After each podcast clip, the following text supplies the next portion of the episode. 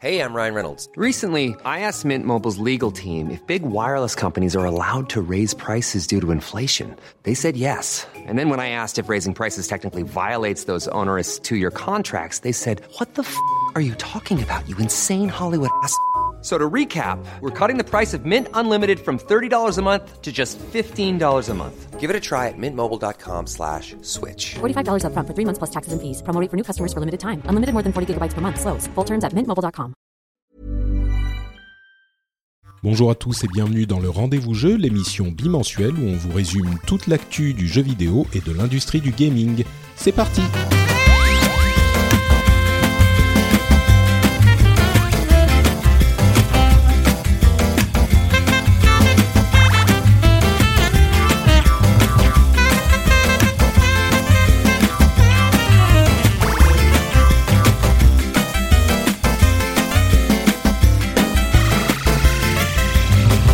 Bonjour à tous et bienvenue sur le Rendez-vous Jeu, l'émission où on vous résume toute l'actu du jeu vidéo. On parle de consoles, de PC, de mobile, de l'industrie.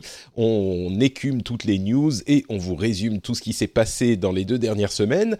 Sauf que, en fait, aujourd'hui, on va pas faire ça du tout. Euh, et on va plutôt vous parler de, de ce que c'est que qu'être un développeur indépendant, un petit dev euh, qui essaye de, de, faire son jeu euh, contre le, le, les vents et les marées. Je suis en fait en vacances, donc on a préenregistré cet épisode spécial et j'espère que vous passerez un bon moment avec nous, même si on parle pas d'actualité. Et à vrai dire, je pense que ça risque d'être encore plus intéressant que quand on parle d'actualité, parce que je, je suis assez excité des invités avec qui on va parler aujourd'hui. Ils ont un projet euh, hyper sympa et ils vont pouvoir donc nous parler de ces sujets qu'on n'évoque pas forcément dans les podcasts en général. Euh, je suis Patrick Béja, votre animateur, et j'ai donc le plaisir de recevoir Tristan et Yannick de Century Games, qui est une petite boîte indé de Rennes. Comment allez-vous, messieurs? Eh ben bonjour, ça va très bien, et toi? Eh ben, moi, ça va super bien. Donc là, c'est la douce voix de Tristan qu'on entend. Il y a Yannick aussi qui est euh, réveillé de l'autre côté. Comment ça va, Yannick? Oui, bonjour.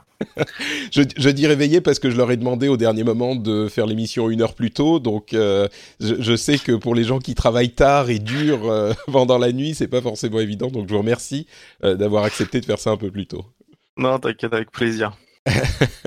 euh, donc, vous, vous êtes. L'idée de cet épisode pour les auditeurs, c'est vraiment d'essayer de euh, parler de manière assez candide avec les développeurs de leur parcours, euh, de, ce qui s'est passé pour eux. Alors évidemment, ça représente pas forcément le parcours de tous les développeurs de la Terre, mais vous avez quand même maintenant une petite expérience de cette de cette aventure dans laquelle vous vous êtes lancé il y a un an, et on va en discuter ensemble et voir ce qui est bien, ce qui est pas bien, les surprises que ce que vous pensiez, ce que vous aviez vu venir et ce que vous aviez pas vu venir. Euh, mm. Est-ce que vous pouvez vous présenter déjà rapidement euh, l'un et l'autre en quelques mots, euh, nous dire, enfin dire aux auditeurs d'où vous venez et ce que vous faites? Peut-être commençons par Tristan. Ouais, alors euh, ben moi je suis développeur euh, depuis euh, 8 ans maintenant. J'ai fait un parcours assez classique de, de développement informatique, un IUT et puis une école d'ingé, avec en idée de faire toujours de la 3D en fait. J'avais déjà en, en, en, idée de faire du jeu vidéo et puis de la, ces, matières-là. Et du coup j'ai trouvé des IUT, enfin, un IUT et une école d'ingé qui étaient très liés à, à la 3D. Et bon après j'ai fait un parcours classique de, de prestataire de services où j'ai fait du du développement mobile, euh, rien à voir avec du jeu vidéo ni de la réalité virtuelle. Et puis j'ai, enfin, euh, par opportunité, j'ai pu récupérer, euh, euh, retourner dans mon ancien laboratoire de recherche à l'INRIA, où j'ai travaillé euh, notamment avec Dassault Systèmes ou Golem, qui fait un peu les effets spéciaux pour Game of Thrones. Walking Dead et puis des, choses de, simulation de foule comme ça où là j'ai vraiment renoué avec la avec la 3D euh, et la réalité virtuelle. Et puis ensuite, euh, ben, euh, Insane Unity, un studio de jeux vidéo rennais aussi, où j'ai rencontré Yannick. Et, et, puis après, ben, l'aventure Sentry Games depuis, depuis un an. Très bien. Donc toi, tu as fait un parcours effectivement, comme tu le disais, de dev classique, école, euh, d'autres domaines de, du développement. Et puis il y a un an, vous vous êtes lancé avec avec cette Trick Games en, en, Indé. On va en reparler dans un moment. Et, mais entre-temps, donc Yannick, toi, j'ai cru comprendre que tu es, peut-être un peu plus jeune. T'as quel âge d'ailleurs, ah oui, Tristan? Oui. Euh, moi, j'ai 32, je vais sur mes 33. D'accord. Et donc Yannick, tu es un peu plus jeune, c'est ça? Moi, j'ai 24 ans. Et, euh, et oui, ça, le parcours commence un peu pareil, mais je l'ai euh, nettoyé abrégé. Je suis pas passé par la case Presta. en fait, j'ai fait une, une école d'ingé en info, moi aussi. Et euh, je savais pas ce que je voulais faire jusqu'à quasiment la sortie. Mais euh, j'ai eu de la chance de tomber l'année où l'école commençait un cursus jeux vidéo en dernière année. Du coup, un semestre où on, on, apprenait euh, les petits rudiments et surtout on faisait un projet. On faisait quelques game jams aussi. Et comme on était près de Paris, euh, l'école était à Évry. Euh, ben, c'était l'occasion de faire venir des gens de studios parisiens. Donc c'est c'est pas mal pour se mettre direct dans le bain et avoir des vrais retours d'expérience. Et donc, à la sortie de mon diplôme, j'ai déjà fait mon stage de fin d'études chez Insane Unity, qui venait de se monter à ce moment-là. Et après, bah, je suis resté euh, développé là-bas pendant un an et euh, j'ai rencontré Tristan à ce moment-là. D'accord. Et, et, donc, euh, quand Insane Unity a fermé ses portes, c'était il y a un peu plus d'un an, si j'ai bien compris, euh, ouais. vous vous êtes dit, bon, bah, on va se lancer. Ah zut, j'avais une question. J'avais une question et je l'ai déjà oubliée. Euh, une question hyper importante mais essentielle. Bon, ça me reviendra. Vous voyez, euh, intervieweur très professionnel. euh, mais mais oui, donc euh, oui, si je, ça y est, c'est ça m'est revenu. Euh, c'est tôt le matin pour moi aussi. Hein. J'ai un enfant de un bébé de six mois. euh, forcément, le cerveau est un petit peu euh, chamboulé. Vous êtes des, des gamers, euh, j'imagine, depuis longtemps tous les deux. Je, je pense qu'il faut être gamer pour se lancer dans le dev, mais on sait jamais. Oui, oui, ça c'est sûr. Ouais, ouais. Surtout pour faire son jeu vidéo.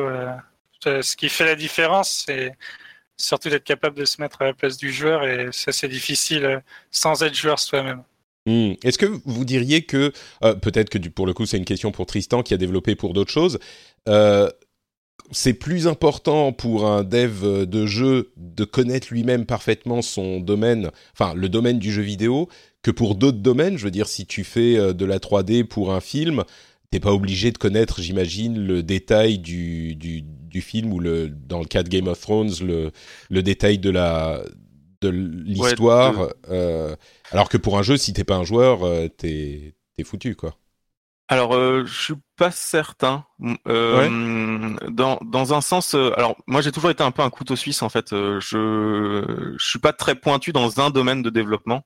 Euh, je, je, touche à tout et puis si on me demande d'apprendre un nouveau langage, je, je, je l'apprends. Il n'y a pas de souci. Enfin, ça me, je suis pas, je, je suis pas rebuté par par tel ou tel langage, sauf quelques-uns sur le, le, les langages web, mais ça c'est c'est des goûts perso. Euh, ce qu'on ce qu'on qu demande souvent en, en jeu vidéo, c'est effectivement une, une, super expertise dans un domaine, mais je pense que euh, ça, ça peut s'acquérir même en ayant euh, en ayant fait du, du, du dev dans, en boîte de presta à côté. le l'expertise jeu vidéo, euh, le fait de jouer en fait apporte juste une motivation de plus à vouloir faire un produit qui est euh, qui est bien en fait à, à se dire bah voilà il, là j'ai fait un code euh, c'est pas mal mais je pourrais peut-être l'améliorer un peu et du coup ben ce petit cran là en fait tu, tu le passes mais je pense que c'est un peu comme dans tous les domaines en fait dès que tu as un peu de passion pour ce que tu fais bah tu vas essayer de pousser le curseur un cran au-dessus pour euh, ben, pour pouvoir sortir quelque chose d'encore mieux que ce que tu as ce que tu as produit alors que si jamais tu es moyennement intéressé bah tu vas faire le tu vas faire ce qui, ce qui est correct mais sans aller euh, faire le petit plus en fait D'accord. Donc c'est moi, c'est mon avis perso quoi. Je comprends. Euh, ok, donc, bah, écoutez, lançons-nous dans le cœur du sujet. Euh, vous bossez chez Insane Unity. À un moment, la boîte ferme ses portes. J'aimerais savoir euh, ce qui passe dans votre tête pour vous dire, plutôt que d'aller rechercher un autre CDI, ouais. bah, on va se lancer en dev indé parce que, dites-moi si je me trompe, mais dans le, dans le, le monde des développeurs, l'idée de se, de, de, se mettre à son compte et de se lancer en indé, c'est quand même partir dans la jungle. Enfin, j'ai l'impression qu'il faut une sacrée dose de courage. Euh, et bien sûr, peut-être que c'est difficile de trouver un autre emploi entre guillemets stable, mais euh, c'est pas évident non plus de, de, se dire on lâche tout et puis on va faire notre truc à nous. Qu'est-ce qui se passe mmh. dans votre tête à ce moment? Vous y pensiez depuis un moment? Euh, Qu'est-ce qui s'est Comment ça s'est produit? Alors, euh, ouais, vas-y Yannick. Je réponds. Euh, ben, je pense qu'il y a en gros deux facteurs qui nous ont, enfin trois, disons trois facteurs qui nous ont aidé à nous lancer. Euh, le premier, c'est qu'on avait déjà l'idée de jeu. En Hmm. gros, euh, du temps d'Insanity, on avait anticipé le fait que si le jeu marchait, on aurait à faire un deuxième jeu derrière.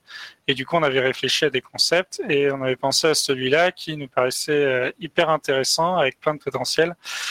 Euh, et je pense que c'est vraiment plus facile de, euh, de commencer par avoir l'idée et puis de monter un- quelque chose autour plutôt que de monter une boîte euh, pour faire du jeu vidéo et après de, de chercher une idée de ce qu'on va faire.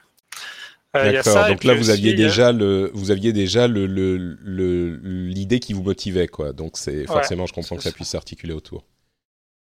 Ah oui, complètement. Et puis, en fait, moi, c'était une idée qui me. Ça faisait assez longtemps que j'avais envie de faire ça et je savais pas trop non plus pourquoi c'était pas déjà fait. Ouais. Du coup, Bah, on, va, euh, on va en parler du coup. Fini de, de me dire Ah, les, ouais. les deux euh, motivations supplémentaires ou les deux axes supplémentaires. Et puis parlons du jeu parce que je pense que les auditeurs seront intéressés également de savoir ce, qui, ce, qui est, ce, dans quoi vous êtes lancé. Mais vas-y, fini. Faisons ça. Euh, bah, le truc, c'est que finalement, le, bah, l'échec du jeu d'Insanity, ça nous a un peu frustrés. Et euh, il y a l'envie derrière ça de, euh, euh, bah, de réparer un peu ces erreurs-là. On se dit que c'est trop bête, qu'il y a plein de trucs qu'on aurait pu éviter. Et que maintenant qu'on connaît un peu un certain nombre d'erreurs à éviter, c'est le moment de, Enfin, ça, ça nous déblaye un peu le chemin pour nous faire un, un truc euh, qui a du succès. Et l'autre facteur, Vous étiez combien chez Insane Unity? Euh, C'était un dev indé aussi, mais c'était un dé, mais on était 10. On était Ça commence D'accord. à faire pas mal. Euh, la particularité d'Insane, c'est aussi qu'on avait notre propre moteur. Et ça, ça nous demandait de gros besoins en tant que dev. bien sûr. Euh, Parce qu'il faut tout coder. Le, bah, le moteur du jeu et puis aussi euh, le réseau qu'on faisait nous-mêmes. Donc, euh, Le, réseau, tu du- veux dire le, le moteur du réseau euh, également? Vous faisiez tout à la main? Oui, on faisait Ah, tout à la main. ah oui, c'est- un choix, c'est un choix étrange. Euh, J'imagine. Alors, on, on l'a pas dit, mais le, le jeu de Insane Unity s'appelait Win That War. euh, et il est sorti en avril de l'année dernière. Euh, il n'a pas été hyper bien reçu. J'imagine qu'il est pas, il s'est pas super bien vendu non plus. Ah non.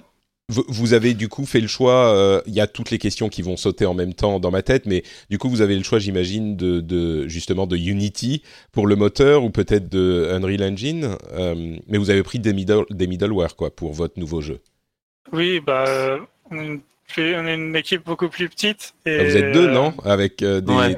ah oui. deux dans la boîte et puis après peut-être des prestataires, mais Alors, on est presque trois dans la boîte, plus deux stagiaires. Euh, Ah, quand même, il y a du monde dans le bureau. Euh, on peut raconter des blagues à la machine à café et tout. Ça commence, ça commence, ouais. Alors, on, y viendra, mais euh, même, euh, même en prenant des middleware à côté, il y a besoin d'une sacrée équipe D'accord. pour faire des jeux.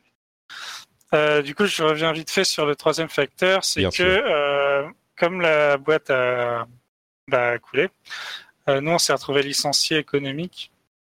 Et donc en France, on a un régime de chômage un peu spécial quand c'est un licenciement économique qui nous permet de garder notre salaire pendant un an, ce qui est chouette et ce qui permet de euh, se lancer dans les projets. C'est le moment ou jamais de faire ça, Bien sûr. euh, puisque ça permet de mettre un peu de côté par rapport à un chômage classique et, euh, et puis bah, de, ça nous laisse un an en gros pour bien préparer le terrain.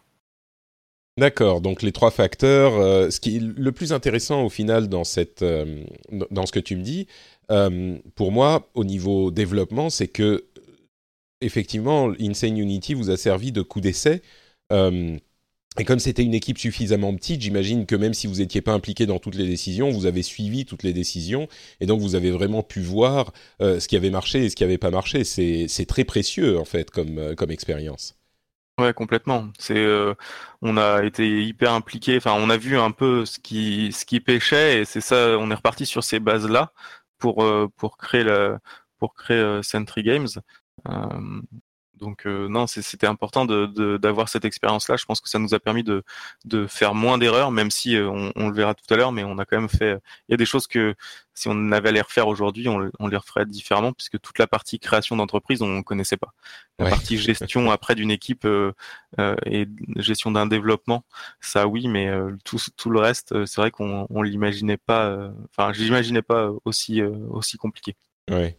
Et, et justement, toi, Tristan, euh, Ouais. bon, euh, Yannick, euh, il était jeune, euh, encore euh, innocent, il s'est dit, oh, bah, je vais me lancer dans, dans l'indépendant, en indépendant, ça va être sympa. Toi, tu savais un petit peu plus ce que c'était la vie d'entreprise, Ouais. etc. C'était, est-ce que t'en avais marre? Enfin, en même temps, bon, même chez Insane Unity, vous étiez 10, donc c'était pas non plus une énorme boîte impersonnelle, mais est-ce que tu disais, je veux saisir mon destin Ou est-ce que c'était vraiment le, le concept de Célion? On n'a même pas dit le nom encore, mais le concept, de Célion qui t'a qui t'a motivé à, à lancer la boîte? Alors moi, le, le- effectivement, c'est un peu différent la façon dont j'ai été amené à ça. Euh, en fait, au départ, on était on était trois sur le sur l'idée du projet. Euh, pour revenir très en arrière, euh, depuis que je suis euh, en quatrième, troisième, moi j'ai toujours dit je veux créer ma boîte de jeux vidéo. Et Ah, puis euh, après, bon, je suis passé euh, par euh, les étapes de euh, d'entreprise, etc. où je me suis dit non, effectivement, je préfère trouver un un boulot euh, peut-être moins intéressant, mais plus peinard, euh, Ouais. euh, L'arrivée à l'âge adulte à, à, à écrabouiller tes rêves, en fait, c'est ça. C'est un puis- peu ça où tu te dis bah finalement j'aime bien faire du volet, euh, j'aime bien euh, aller boire des bières avec mes potes, donc voilà tu tu te dis bon je vais je vais faire autre chose que juste travailler. Mhm. Et puis euh, et puis en rentrant dans le bus avec avec mon collègue donc Merwan qui n'est qui n'est plus là aujourd'hui, euh, qui est parti euh, voguer vers d'autres cieux, euh, il me dit ah c'est con Attends, quand il même. est, euh, il est on- pas, on- il est pas, il est pas décédé. euh, non non il, est- il a- d'accord. il est euh, il, est dans- il est chez euh, Technicolor maintenant. D'accord, ok. Euh, il nous a, il nous a dit, euh, il me dit ouais, euh, ce- ce- c'est con parce que on, on- perd euh, vraiment euh, euh, des, des compétences et puis euh, on aurait pu faire vraiment une dream team euh, euh, et puis on commence à discuter sur une dream team d'un d'un studio Mm. et, euh, et du coup je me suis dit ah pourquoi pas essayer de ouais, effectivement euh, créer une, une une une entreprise quoi, un studio indépendant et donc euh, je savais qu'Yannick avait une idée mais il, il nous l'avait déjà présenté et je m'en rappelais plus du tout de l'idée de jeu et on a fait une petite réunion euh, chez Merwan euh, euh, où Yannick nous a représenté son projet. Merwan était hyper emballé. Et comme c'était quelqu'un d'assez prudent, le fait que lui soit emballé par le projet m'a un peu réconforté sur le fait que l'idée était viable parce que je, suis- joueur mais pas euh, je, je connais pas hyper bien la, scène du jeu vidéo. hein. Je joue euh, je joue euh, par plaisir sans, sans connaître vraiment tous les domaines. Ouais, T'es pas un Alors que super Merwan, Merwan et. Yannick étaient plus spécialisés quand même, enfin connaissent vraiment très bien le domaine du jeu vidéo. Et du coup, euh, du coup, bah voilà, c'est on s'est lancé dedans euh, un peu comme ça, et, et c'était effectivement le bon moment, et j'étais prêt dans, dans ma tête, je pense. D'accord. Mais alors, parlons justement du, du projet, parce que euh, un des facteurs qui m'a poussé à, à vous demander de, de venir dans l'émission, c'était effectivement euh, la campagne Ulule, puisque vous êtes Ouais. passé aussi par la, par la case Ulule. On, on parlera des étapes dans un petit instant, mais je vais sur Ulule. Euh, D'ailleurs, campagne qui s'est achevée euh, sans succès. Exactement. Euh, Il y a quelques, quelques jours de ça, une semaine peut-être? Ouais. ouais, vendredi soir. Voilà. On a fait 36%. Ouais. Et, du coup, euh, du coup, bon, déjà, on va parler de ça parce que c'est intéressant de savoir comment ça se passe dans votre tête quand, quand vous le lancez, quand vous voyez comment ça évolue, etc. Mais donc, la campagne Ulule, je regarde la vidéo et l'idée, vous allez me dire si j'ai bien compris euh, de quoi il s'agit et puis m'en parler ensuite, mais pour voir si le concept passe. Euh, l'idée, d'après ce que je comprends, c'est vraiment de faire une sorte de série de combats de, combat de boss, une sorte de boss rush, euh, où le gameplay serait à mi-chemin entre un World of Warcraft et euh, un MOBA. Donc, dans les prototypes que vous avez fait, c'est de la vue euh, plutôt troisième personne type MMO. Et on a donc différentes classes ou différents héros. Et on va faire des séries de combats de boss qui s'apparentent. Encore une fois, dans les prototypes, on a l'impression que c'est relativement proche de, de World of Warcraft. Donc, c'est euh, plongé au cœur de ce qui est intéressant dans le gameplay de ces jeux-là, dans les raids, dans les donjons, etc. euh, et enchaîner des, des, des séries de boss avec euh, ensuite tous les systèmes qui euh, rendront le truc vraiment attractif sur le long terme. Euh, mais c'est ce que je comprends du jeu. Et en plus, je tiens à le préciser parce que c'est à mon sens un facteur hyper important. Il faudra que vous nous donniez le nom de la personne qui est responsable de ça. Euh, les, le concept art euh, de votre jeu est saisissant de, de beauté. Euh, c'est vraiment, il y a deux choses qui sont sympas quand on voit le, le jeu, c'est le concept gameplay et euh, les graphismes d'illustration. Donc euh, voilà, pour mon impression sur le sur le Ulule, qui a été mon premier contact avec le jeu. Est-ce que ça correspond à la réalité ou je me suis fait euh, un petit peu parti dans mes, je suis parti dans mes délires?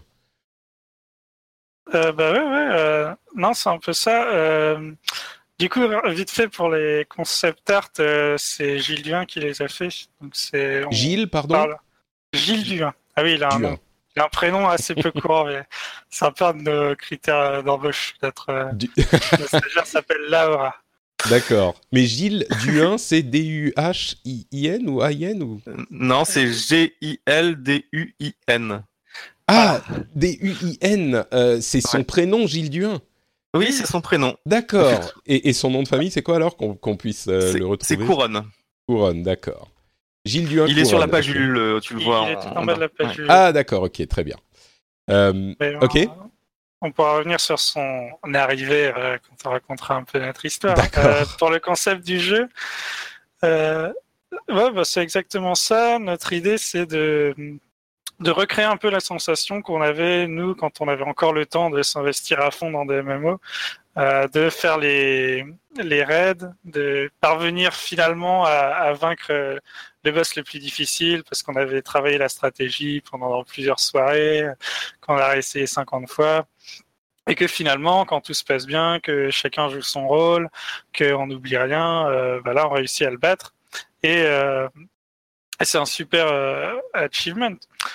Euh, c'est cette sensation-là qu'on voulait recréer parce que dans les MMO classiques, euh, bah, ça demande pas mal d'investissement. C'est quand même beaucoup basé sur euh, le, euh, bah, sur l'équipement et Ouais, sur le l'équipement, le farming, le et- loot. euh, Il y, a toute Mm. une partie qui est avant de réussir à, à faire le truc entre guillemets fun. Bon, ça fait partie du jeu, c'est des jeux différents, mais avant de faire le truc fun, il y a euh, des, des jours et des semaines de travail, quoi. Ah bah c'est ça, faut monter le niveau maximum et puis ensuite, euh, comme les des nouveaux boss euh, sortent régulièrement qui demandent plus d'équipement, bah faut repasser un peu par cette phase-là à chaque fois. Euh, et quelques boss, même qu'on appelle des gear checks, sont là juste pour. euh, ils sont très faciles, ils sont pas compliqués, mais ils sont là juste pour vérifier qu'on a euh, assez d'équipement pour encaisser les coups, en gros. Ouais. Euh, et, et finalement, ça se base pas mal là-dessus, euh, bah, ce qui est très intéressant euh, en soi, mais ce qui demande pas mal d'investissement. Et donc, on s'est dit que nous, euh, le gameplay en lui-même nous plaisait bien, euh, surtout le fait de mettre des- en place des stratégies en coopération, euh, d'apprendre les patterns du boss pour réussir à les éviter, et qu'on n'avait pas forcément besoin de, euh, de caser ça dans un, dans un open world et euh, dans un système de farm, et qu'on pouvait justement faire ça à la sauce MOBA.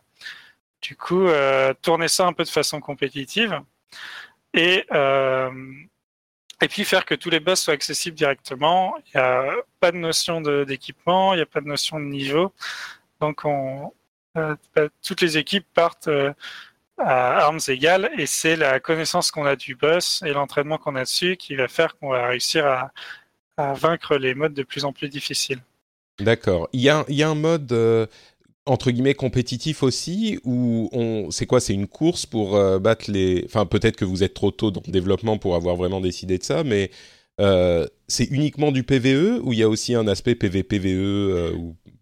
Eh oui, il y a, il y a un mode compétitif. Alors en plus du, du mode classique où on fait son équipe et on va battre le boss, et là il y a un classement en fonction du temps qu'on a mis à battre le boss, on a notre mode compétitif qui est le mode Rift, et qui est effectivement une sorte de PVPVE où ça va être une course entre deux équipes dans des univers parallèles pour battre un boss. La première qui tue son boss ou la dernière qui meurt a gagné. Et ensuite, euh, chacun des joueurs de l'équipe a une nouvelle compétence dans ce mode-là, qui est le mode trans, qui permet d'immobiliser son personnage dans son propre combat, mais de se matérialiser dans le combat de l'autre équipe, et avec des compétences un peu différentes, d'essayer de leur mettre des bâtons dans les roues, pendant qu'eux, ils essaieront de mettre en place leur stratégie. J'imagine que quand vous avez vu arriver les nouveaux modes de Destiny 2 Forsaken, euh, vous avez dit ah mais ils se sont inspirés de chez nous avec leur mode, Et- c'est le Gambit, je crois. Ça- C'est ça. c'est ça, notre- exactement la même chose en fait. Ouais, c'est ça, exactement. Ça a été un peu un coup dur. Euh, sur le coup, vrai là, on a, on a, bah, t'accuses le coup. Hein. Euh, Nous, ça fait un an qu'on travaille dessus. Le Ulule était lancé depuis deux semaines. On savait que le 3 allait être compliqué hein, pour nous au milieu de l'Ulule. Et, euh, et du coup, euh, Yannick m'envoie la vidéo. Euh, pff, petit coup dur. Heureusement, on est bien entouré. Alors, moi, je suis quelqu'un qui, euh, je, je, suis- je suis un casse, un casse bonbon pour pas, pour, pour rester euh, poli. et j'ai tendance à, à appeler les gens et à discuter beaucoup et à leur, euh, leur faire part de, de ce qui va pas. Et, euh, et du coup, bon, j'ai appelé un peu nos encadrants, ceux qui nous, nous ont aidés à, à, à, bah, arriver jusque là, puisqu'on est quand même pas mal aidés par des, des assos ou des, ou des structures bretonnes qui, qui permettent de de- d'aider les créateurs d'entreprises. Et donc je les ai appelés, je leur ai dit voilà, on a on a vu ça, ça nous démoralise un peu, enfin c'est un peu un peu compliqué quoi. Et euh, bon, ils ont été hyper rassurants, ils nous ont dit que euh, ils, ils ont eu des, des mots comme mais de toute façon vous comptiez pas euh, euh, devenir tout de suite le, le, le Destiny euh, 2 euh, et avoir le succès de, du studio de, de ce de, de ce de ce studio. Donc euh, euh, effectivement, c'est vrai que euh, se dire qu'on va tout de suite rivaliser avec des gros euh, c'est c'est peu réaliste. Et donc ils ont dit c'est bien, il y, y en a un gros qui a ouvert la le chemin, vous êtes sur la bonne voie, restez motivés, euh, c'est plutôt une bonne chose. Et donc c'est vrai que ces paroles des gens autour de nous qui nous ont un peu permis de nous de faire redescendre un peu la pression, de se dire ok bon allez on, on reste focus sur nos sur ce qu'on était en train de faire, on le on, on, sait où on va, en plus Destiny c'est pas exactement le même c'est pas le même jeu que nous, c'est reste un mode. Et puis, bah voilà, c'est un peu notre aujourd'hui notre fer de lance en se disant, bah il y a des gens qui se lancent dedans, il y a des gros studios qui font du qui font le même mode que nous euh, et qui ont les mêmes des idées qui sont similaires en fait. Donc, euh, ben euh, faut s'en servir et puis euh, c'est qu'on n'est pas complètement à côté de la plaque. Quoi. Mais C'est marrant parce qu'effectivement, de la même manière qu'il y a des éléments de MMO, mais que vous enlevez tout le euh, trivial du MMO pour vous concentrer sur le gameplay, de la même manière qu'un boss rush va enlever toute la partie non-boss d'un platformer ou un truc comme ça, Ouais. euh, et ben de la même manière, vous enlevez tout ce qu'il y a autour euh, de de- d'un FPS looter euh, comme Destiny ou d'autres pour vous concentrer sur le sur le combat de boss ou l'aspect compétitif finalement c'est la même chose et c'était déjà le cas avec les MMO mais mais je comprends que ça peut euh, ça puisse vous, vous provoquer un moment où vous dites ah merde! En fait il y a mais c'est vrai que de l'extérieur moi je me dis plutôt ah bah ça veut dire qu'ils ont compris euh, une tendance de l'industrie, une des possibilités qu'offrent les évolutions de l'industrie avec le online, le machin, le, compétitif, semi-compétitif, et vous y êtes, vous y êtes mis avec un an d'avance. Donc euh, c'est plus un avantage. Et même le, truc, j'aurais même tendance à dire, dites-moi si, euh, si, si c'est le cas ou pas, mais j'aurais même tendance à dire, du coup, c'est plus facile à expliquer. Euh, parce que vous pouvez dire, euh, bah, tu vois le mode Gambit de Destiny 2, bah, c'est pareil, mais en mieux. Ou ce genre de choses. Mais vas-y, Yannick. Ouais, faut prendre en compte que assez peu de gens encore connaissent le mode Gambit des Non, bien sûr, je pense à dans un an ou deux ans, ou ce que c'est- tu vois. C'est Ouais, c'est bon. pour plus tard, mais On verra le succès qu'il aura. Après, euh, euh, comme on n'a pas du tout le même gameplay que Destiny 2, euh, qui est pour le coup du FPS, euh, alors que nous, bah, on reprend vraiment le gameplay euh, à la World of Warcraft, Mhm. euh, ça fait aussi qu'on cible pas vraiment le même public et que du Bien coup, on sûr. se concurrence pas tant que ça. Ça prouve que, euh, par contre, ça prouve que les gens ont envie de se mesurer sur du PVE, sur du combat de boss et de montrer bah, qu'ils sont les meilleurs à appliquer des strats. C'est ça ouais, je crois qu'il y a vraiment, il y a vraiment quelque chose là-dedans. euh. Mais bon, alors continuons euh, peut-être avec plus le, le parcours. Euh, et je vais rebondir sur ce que tu disais, euh, Tristan. Tu parlais de ce soutien euh, que t'ont apporté les personnes qui vous encadrent un petit peu Ouais. dans cet instant, enfin à ce moment précis.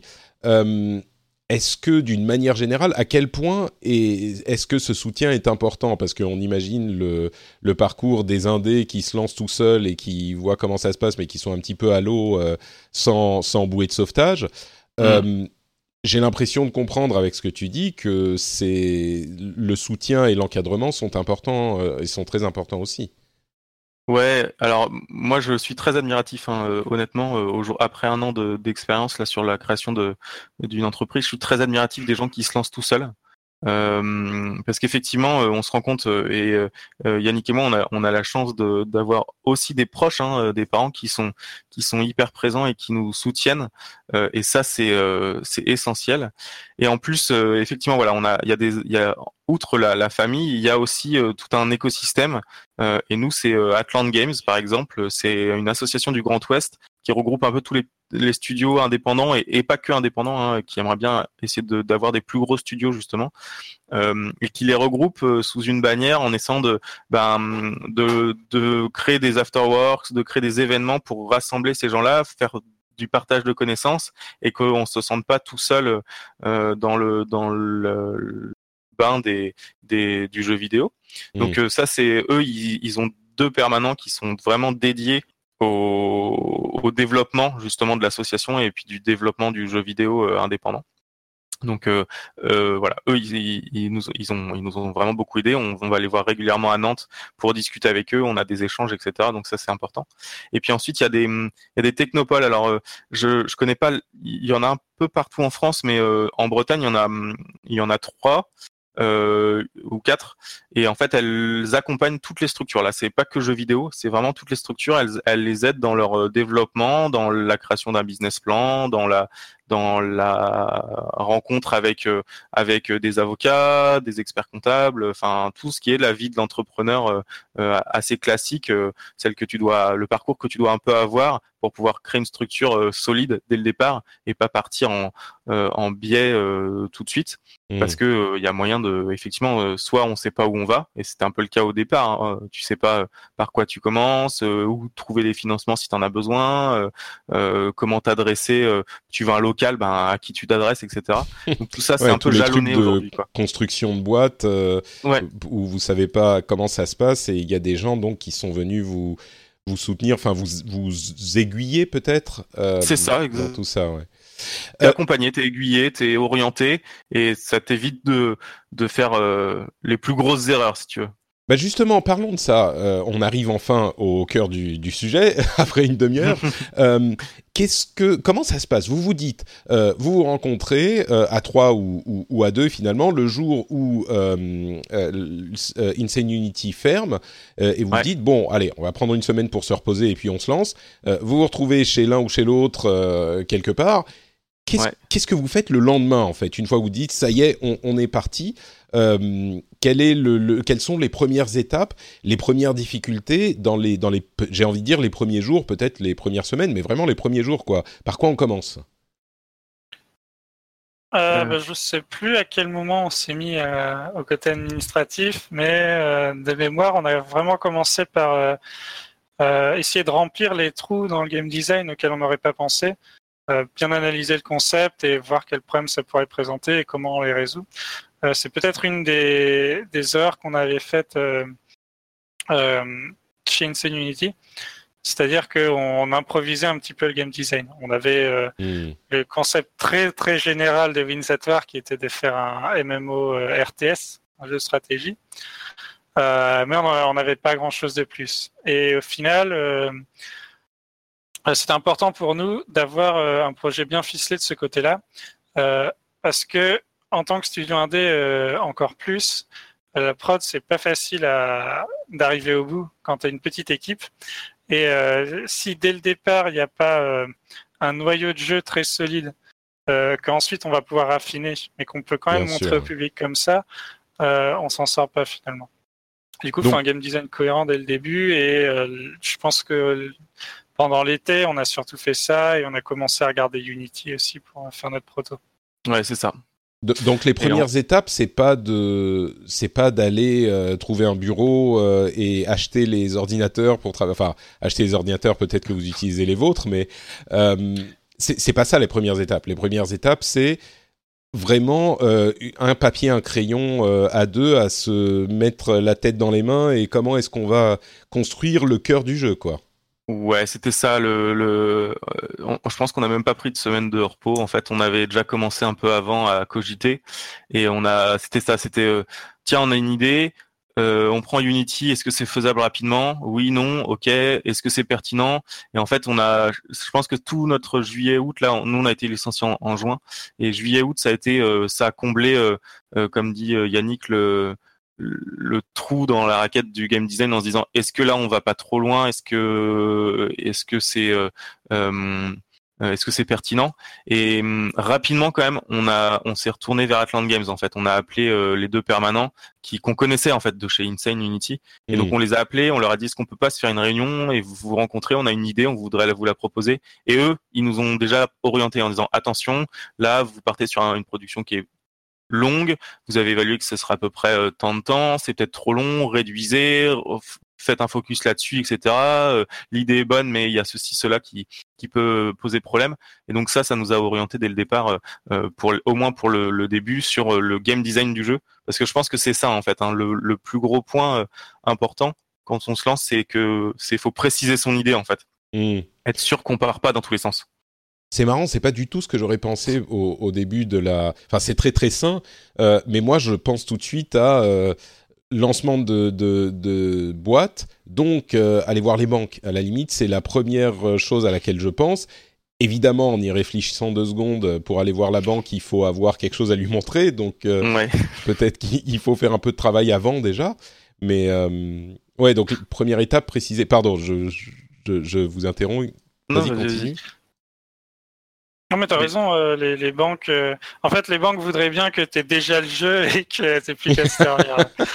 mais euh, c'est un peu ça qui est difficile aussi en, jeu vidéo, c'est qu'il faut réussir à concilier l'entrepreneuriat classique avec du coup toutes ces problématiques de financement, de locaux, d'embauche, et en même temps le côté artistique du jeu où en fait on aurait envie de, de juste faire son jeu, mais malheureusement, il y a plein de trucs à côté. Et ça, les gens sont pas forcément euh, complètement formés là-dessus. C'est pour ça aussi peut-être que ça motive plein de structures à se mettre en place.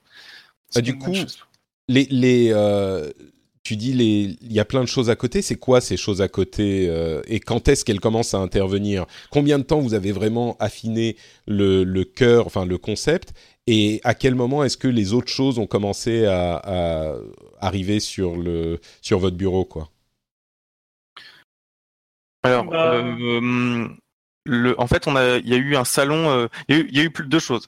Le, la première, c'est que hum, euh, on a eu l'opportunité d'aller faire une formation sur le pitch. Alors le pitch, c'est euh, comment présenter son projet en, en 20 secondes, 3 minutes, 10 minutes mmh. devant des jurys banquiers, business angel ou fonds d'investissement. Donc on a eu l'opportunité de faire ça dans une des technopoles justement. Donc on, ça c'était le, le, premier pied à l'étrier où là on a commencé un peu à rencontrer l'écosystème de créateurs d'entreprises. Euh, la, seconde chose, c'était le salon Entreprendre dans l'Ouest, qui est un salon d'entrepreneurs en fait, où pareil, tu rencontres un peu bah là tu peux rencontrer des banquiers en mode euh, plutôt décontracté. Euh, tu leur présentes pas, tu pourrais arriver avec un business plan, mais globalement ils sont pas là, ils sont plutôt là pour te dire un peu euh, voilà comment ça va fonctionner, etc.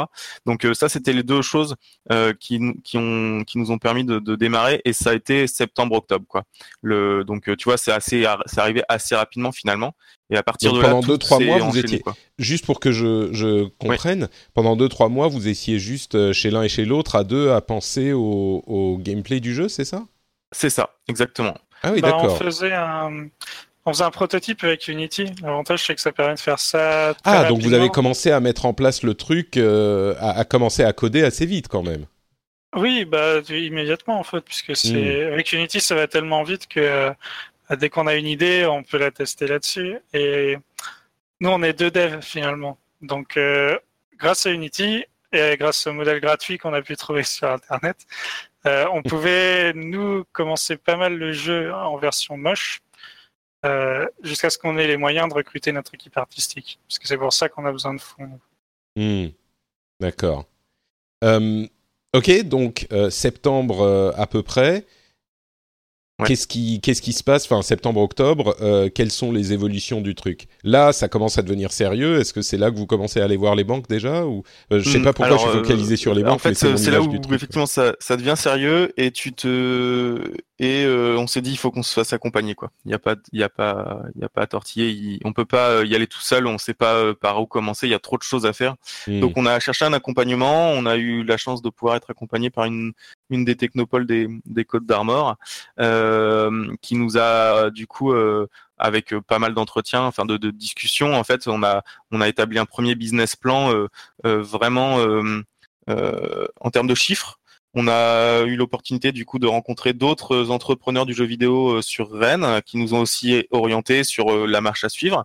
Et euh, ben, petit à petit, tu commences par euh, ben voilà faire tes chiffres, voir si ça peut coller, quels sont les fonds que tu vas devoir lever, euh, quelles sont les aides que tu vas pouvoir avoir, commencer à rédiger un business plan euh, texte en fait, parce que tu peux pas aller voir à une banque comme ça euh, sans avoir quelque chose de très carré. Et en fait, les banques, on les a démarchées vraiment que depuis euh, deux mois quoi, Euh, trois mois à tout casser. Parce que Maintenant, on avait tu veux dire, de- il y a deux mois ou trois mois, là, c'est... Ouais. c'est- C'est Ah oui, depuis euh, depuis mai en fait. Avant, en fait, tu- on pourrait. hein, Il y, a, il y, a, il y, a, y a plein de façons de faire si tu veux. Nous, euh, notre euh, notre accompagnant euh, opte pour une stratégie qui est plutôt. Tu d'abord tu établis ta stratégie de financement. Donc il faut vraiment bien évaluer euh, à quel moment tu vas voir quoi, tu fais quelle levée de fonds, quels sont les leviers que tu vas activer petit à petit, et tu avances comme ça étape par étape. Tu te fais ça sur un an et tu réfléchis un peu euh, comment tu vas monter ton, plan de financement. Et après, vas. Euh, y- ça, c'est une, stratégie qui, moi, me convenait pas mal. Euh, alors, je, ouais, je dis moi parce que on s'est réparti euh, en décembre en fait avec Yannick, on s'est réparti le, le- les tâches. On a dit, écoute, Yannick, tu t'occupes de la partie dev parce que moi, j'étais plus sur la partie réseau, euh, enfin trouver euh, trouver des investisseurs, trouver des gens euh, qui pour s'entourer, et puis la partie administrative. Et du coup, j'étais moins dans le code et j'avais tendance à casser des trucs que Yannick avait fait. Enfin, c'était pas terrible. Donc du coup, on s'est on s'est réparti le boulot. Il a il fait la partie tech et moi je fais la partie gestion. J'imagine, euh, je t'imagine arriver euh, dans le dans la chambre et dire bon Yannick, on va faire les, chacun va se répartir les rôles. Moi, je vais arrêter de toucher un petit peu au code. Et là, Yannick qui, qui hoche la tête. Ouais, ouais, ok, ça me paraît bien. euh, arrête de toucher au code, ça sera pas mal. C'était un peu ça. Ça va surtout que moi, échapper au réseau, euh, j'en avais bien envie aussi. oui, j'imagine, ouais, j'imagine. Donc voilà, du coup, on, on- moi je suis assez, euh, j'aime bien que les choses soient bien planifiées et assez carrées. Et du coup, euh, ça me convenait bien comme façon de faire de pas taper tout azimut sur toutes les banques, les business angels, les investisseurs, enfin, de d'avoir plutôt quelque chose de structuré et étape par étape. Alors c'est vrai que quand on en discutait avec les autres studios indépendants, ils me disaient mais t'as pas demandé l'aide à machin, t'as pas demandé l'aide à truc, euh, comment ça se fait Mais va chercher. euh. Alors je rappelais mon conseiller à, à, à Lannion, euh, ouais. euh, Benoît, comment là on m'a dit qu'il faut que t'ailles, faut que j'aille chercher ça. Il me fait attends, attends.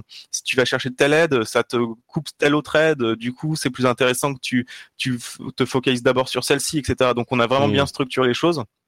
Et ça nous a permis d'avancer euh, petit à petit. Et donc voilà, les banques sont arrivées plutôt tard parce que pour aller voir les banques, déjà il faut que tu aies ta société. Et nous, on pouvait pas créer la société avant fin juin.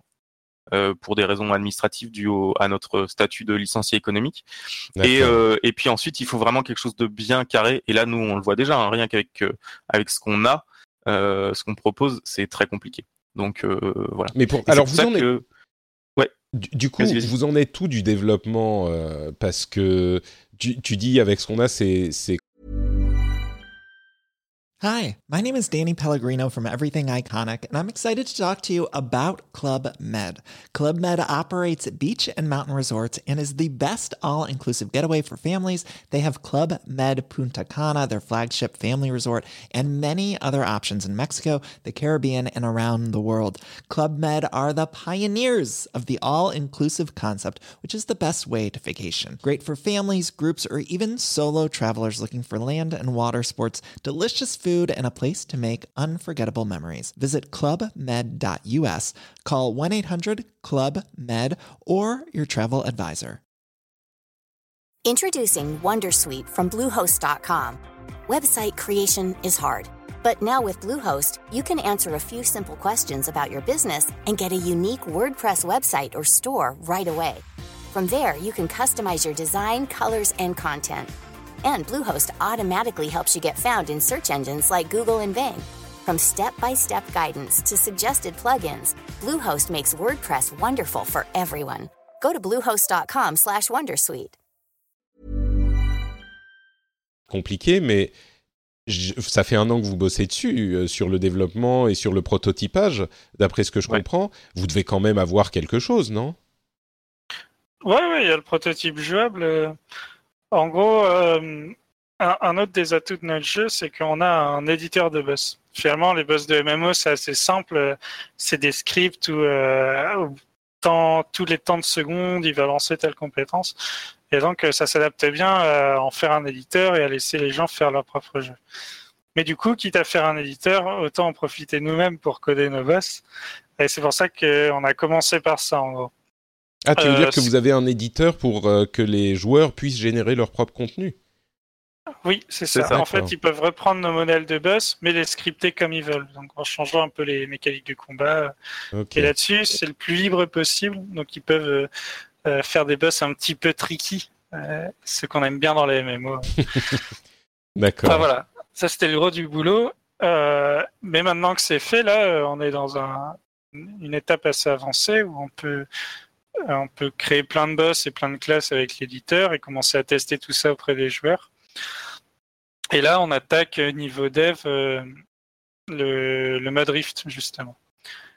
D'accord. Donc là, vous avez le, le mode PVE euh, qui est fonctionnel, mais d'après ce que je comprends, c'est fonctionnel avec euh, sans assets euh, artistiques. C'est-à-dire que vous êtes toujours avec des, des bonhommes Ouais. tout ronds, sans texture, sans modèle 3D euh, spécifique, etc. C'est ça. Si tu- euh, sur la page Ulule, en fait, on, on a une vidéo. Alors tout va être transféré sur notre site, hein, mais euh, il y a une vidéo de gameplay où on voit les, on voit la tête des personnages euh, qu'on a utilisés, qui sont des, des espèces de personnages fil de fer, en fait. Mais Et, tu- tiens, tu dis, et- tu dis un truc, excuse-moi, Yannick, je t'interromps encore, mais tu dis un truc, ah, tout va être transféré sur notre site. Qui fait le site dans la boîte? Vous lancez, il y en a un qui code, vous parlez du, du, du concept, il y en a qui appellent les encadrants. Il y a quelqu'un qui doit faire le site, il y a quelqu'un qui doit designer le logo de la boîte, il y a quelqu'un qui doit choisir le nom de la boîte. Enfin, choisir le nom, vous pouvez le faire ensemble, mais c'est toi qui as fait Alors- le site ou? Le, le site, c'est moi, parce que en fait, on, on s'est dit lequel des deux a le, le, euh, enfin, on on n'aime pas le web tous les deux, et lequel aimait le moins le moins, en fait. D'accord. Et du coup, Lequel détestait coup- le moins en fait Voilà. Et du coup, j'ai dit bon, écoute, j'en ai fait quand même pas mal parce que j'ai j'ai administré un site internet euh, de jeux de jeux de rôle en ligne pendant pendant des années. Hmm. Et du coup, euh, du coup, j'ai dit bon allez, je, je fais le site euh, rapidos. Mon mon frère est dedans, donc il a pu m'aider euh, si j'avais des des des des bugs et donc euh, voilà donc on a fait un site vitrine très classique hein. euh, on voulait pas se prendre la tête mais il nous fallait juste quelque chose pour que si les gens euh, euh, si on file le site que les gens aient les liens en fait essentiels Discord Twitter etc D'accord. donc c'est ça voilà Ok. Donc là, on est à septembre-octobre. À quel moment arrivent les, les difficultés, les bonnes et les mauvaises surprises en fait. Est-ce que sur ces premiers, on va, on va dire sur 2017 jusqu'à la fin de l'année, quelles Ouais. ont été les, les choses auxquelles vous attendez, vous attendiez qui sont bien passées, auxquelles vous attendiez ou vous attendiez pas qui sont mal passées peut-être? Euh, alors les choses qui sont bien passées, c'est le développement du prototype, c'est allé assez vite. On a on- vite on a vu que c'était faisable, qu'on avait des outils qui qui pourraient nous permettre d'aller d'aller loin et, et rapidement. Euh, Vous le parlez- début. Pardon, je, Ouais. je, je vous interromps à chaque fois, je suis désolé, mais il y a Ah, plein de questions qui, qui me viennent à l'esprit. Vous parlez beaucoup justement de Unity. À quel point est-ce que c'est plus facile et à quel point c'est facile euh, en utilisant ce type de middleware? Est-ce que c'est est-ce que c'est du genre euh, vous vous disiez mais putain pourquoi? Si on ça aurait changé le le, le destin de euh, Wind at War si vous aviez utilisé ce genre d'outil euh, à l'origine ou que- que- Ah bah, à, à quel point ça change la vie du dev ouais? Honnêtement, je pense que c'est un facteur 10 sur le temps de dev que ça demande.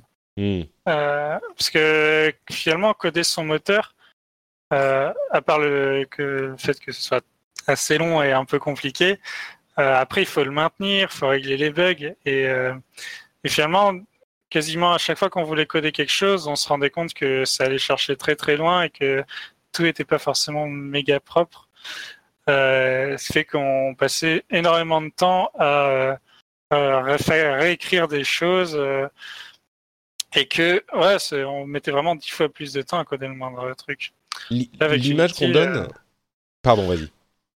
Oui, avec Unity, c'est beaucoup plus rapide parce que euh, tout le logiciel est orienté vers ça en fait, euh, permettre d'avoir euh, des trucs des prototypes en deux clics, du coup des trucs un peu moches, mais qui ça permet vraiment d'avoir un, retour direct sur le jeu, de le tester immédiatement, et ça c'est c'est très précieux dans le jeu vidéo.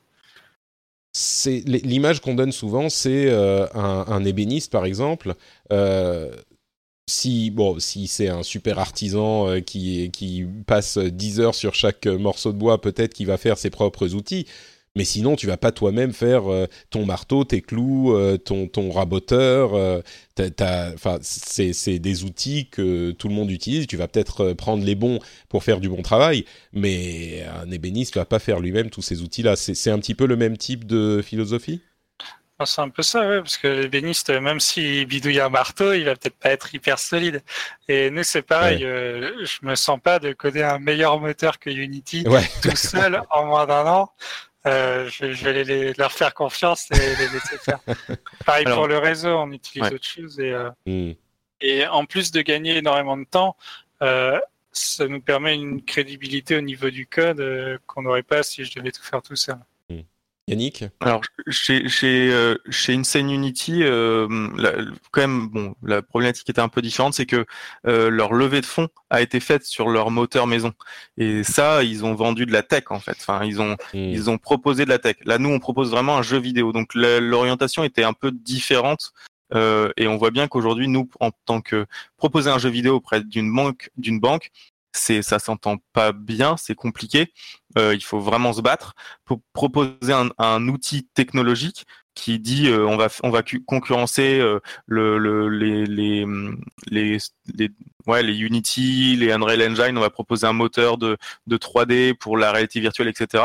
On a beaucoup de R&D. Bah ça auprès d'une banque et d'investisseurs, ça passe beaucoup mieux parce qu'ils ils arrivent à, à appréhender plus facilement qu'il y a vraiment de la R&D pour un jeu vidéo, ils le comprennent moins bien. Donc euh, mmh. voilà, il faut fallait quand même faut quand même dire ça, c'est que Insane Unity est parti sur un axe. Ils faisaient pas vraiment un jeu. Leur, leur business plan, c'était on, on, propose un nouveau moteur de jeu en fait. D'accord. Donc, euh, et la démo technique et Windows 3. C'est différent. Oui, je comprends. D'accord. Euh, ouais, et, et, effectivement, je peux comprendre que en plus, quand tu fais un, un outil de développement finalement. C'est très différent. C'est ça. Euh, si tu fais un outil de développement, tu as 4-5 concurrents, même s'ils sont importants. Euh, mm. Quand tu fais un jeu, bah il y en a quelques milliers qui sortent par an, donc euh, on va dire bah qu'est-ce qui fait que je vais devoir te donner de l'argent à toi plutôt qu'à un autre ou à personne quoi. C'est ça, exactement. Donc, raconte-moi un petit peu les grandes étapes de l'arrivée au, divisons plutôt que la fin de l'année arbitraire, le début du, du Ulule. Ouais qu'est-ce qui s'est passé qui vous a permis jusqu'à ce que vous vous sentiez prêt à lancer une campagne de crowdfunding et pourquoi vous avez choisi finalement euh, de lancer cette campagne? C'était dans, bah, je parlais tout à l'heure de la stratégie de, financement et ça en faisait partie. En fait, euh, c'est assez simple. Hein, euh, on a fait le calcul de tout ce qu'on avait comme argent, de combien il nous fallait, et bah, on s'est rendu compte qu'on avait un trou dans la raquette qu'il fallait combler ce, ce, manque. Et donc, euh, ben, plusieurs solutions. Soit on va avoir des business angels, c'est compliqué. au moment où on, où on, on, a besoin de cet argent, c'est compliqué. On n'est pas, pas, on n'est pas encore prêt. Euh, fonds d'investissement, faut oublier aussi. Euh, et puis les aides. Euh, les subventions, etc., peuvent pas arriver puisqu'on n'a pas encore créé la société. Donc, euh, bah, il reste le crowdfunding. Et le crowdfunding dans le pur sens crowdfunding, pas dans le sens euh, crowdfunding Kickstarter où, où le jeu est déjà fini, il y a déjà 50 000 personnes qui y jouent et on mmh. se fait juste un coup marketing. Nous, on, on voulait campagne de précommande, quoi. Ouais, c'est ça. Nous, on voulait, on avait besoin de cet argent-là pour, c'était, c'était pour et aider et combler le, le, trou qui nous manquait. Et puis euh, bon, on sait aussi que c'est un un gros coup marketing euh, parce que bah, ça fait ça fait connaître le jeu. Donc euh, ben voilà, ça arrivait. il fallait qu'en juin on mette un crowdfunding en place pour lever 20 000 euros qui nous aurait débloqué 20 000 auprès des banques, enfin d'une banque, notamment la BNP, euh, qui nous comblait les 40 000, voilà, qui, qui nous fallait. Donc, euh, donc c'était assez, voilà, c'est, assez, euh, assez simple. Hein. T'as besoin de, t'as besoin d'une certaine somme, bah, tu vas voir si tu peux l'avoir sur le crowdfunding. Ça te mmh. coûte pas grand chose, euh, un peu de préparation en amont, beaucoup de temps. Ça, on avait peut-être moins bien évalué, mais beaucoup de temps d'investissement pendant le crowdfunding. Euh, mais fondamentalement, financièrement, c'est pas non plus. Euh, on a on a on a perdu un peu, mais bon, c'était euh, c'est un mal pour un bien puisqu'on mmh. on, s'est fait connaître. La, la campagne de crowdfunding, effectivement, elle s'est arrêtée à 7000 euros à peu près. Vous aviez demandé 20 000. Ouais. Euh, mais je, je vous écoute et j'ai un peu l'impression que, en fait, euh, bon, dans votre cas particulier où vous aviez euh, eu entre guillemets la chance d'avoir un licenciement économique euh, qui vous permettait de travailler pendant un an avec une relative sécurité, mais Ouais. j'ai quand même un peu l'impression que c'est assez cool quoi. J'ai pas l'impression que vous me dites ah ouais ça a été dur, on a dû aller sur tel et tel truc, on a fait tel et tel truc. J'ai et et, et dis-moi si je me trompe et je suis sûr que je me trompe, mais j'ai l'impression que euh, c'était sympa, c'était cool, c'était pas trop trop dur parce que vous avez trouvé les gens qui vous accompagnaient. Est-ce que on se fait une image un peu euh, fausse des tout débuts euh, du lancement du après avec la sortie du jeu, la concurrence, le fait de se faire connaître, c'est peut-être autre chose, mais les débuts euh, de la conception d'un jeu, est-ce qu'on a une image fausse de, de ce que ça représente quand on se dit c'est galère, il faut, euh, euh, on se fait taper sur la gueule tout le temps et on n'arrive à rien faire. Est-ce que c'est vraiment aussi, euh, j'ai envie de dire cool que, que l'impression que tu m'en donnes maintenant ou pas? Alors nous, le, le fait d'être au CSP hein, pendant un an, ça nous a rendu effectivement le C'est quoi le CSP, cool, hein. pardon le, le, le, enfin c'est le chômage amélioré quoi. Le, ça nous a rendu le, le début d'aventure plutôt cool. Euh, beaucoup de boulot. hein. Enfin c'est euh, euh, moins de pression parce que euh, on on n'a pas encore les les banques. euh, on, on- le, le couteau sous la gorge de devoir trouver des, des fonds rapidement euh, n'arrive pas tout de suite. On a le temps de vraiment préparer. Et c'était ça en fait qui nous a qui un peu nous a permis de de, de vivre la- le début plutôt sereinement. C'est que tu peux préparer vraiment et structurer ton projet euh, de façon hyper carrée. Et d'ailleurs, quand on a là il y a quelques semaines, on a été présenter nos projets pour des pour des prêts personnels, etc. euh, liés à la, la société, on a été hyper bien reçus. Les gens ont dit qu'on avait, enfin que le projet était top, que euh, notre tout était hyper carré, bien clair, euh, notre discours était était rodé. Donc tout ça, c'est parce que on a eu un an effectivement de chômage où on, on, s- on a pris le temps de faire cette préparation. Là, en ce moment, c'est, je t'avouerais que c'est beaucoup moins cool. Là, si on parle de depuis le- la fin du crowdfunding, euh, je suis beaucoup moins dans le ah c'est cool, euh, ça s'est bien passé, etc. Ouais. Et donc, bah, venons-en justement à ce, à ce crowdfunding, euh, en notant que ce, ce type de, enfin le, le, le chômage amélioré, comme tu l'appelles, euh, effectivement, ça peut donner l'opportunité à des, à des gens de se lancer dans de nouvelles aventures.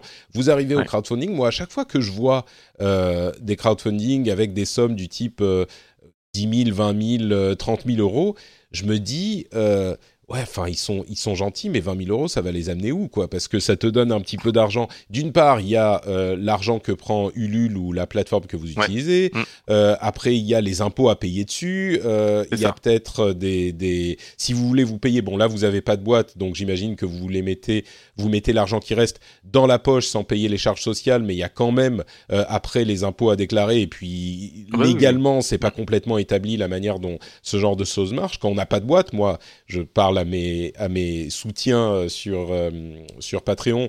Euh, moi, il y a la boîte, donc tout passe par le truc établi, mais c'est un petit peu plus compliqué quand on se lance sans la structure. Mais 20 000 euros, ça vous fait tenir, euh, je sais pas, ça fait, ça fait tenir quelques mois, mais c'est vraiment l'idée de d'étendre la on dit la lifeline en anglais.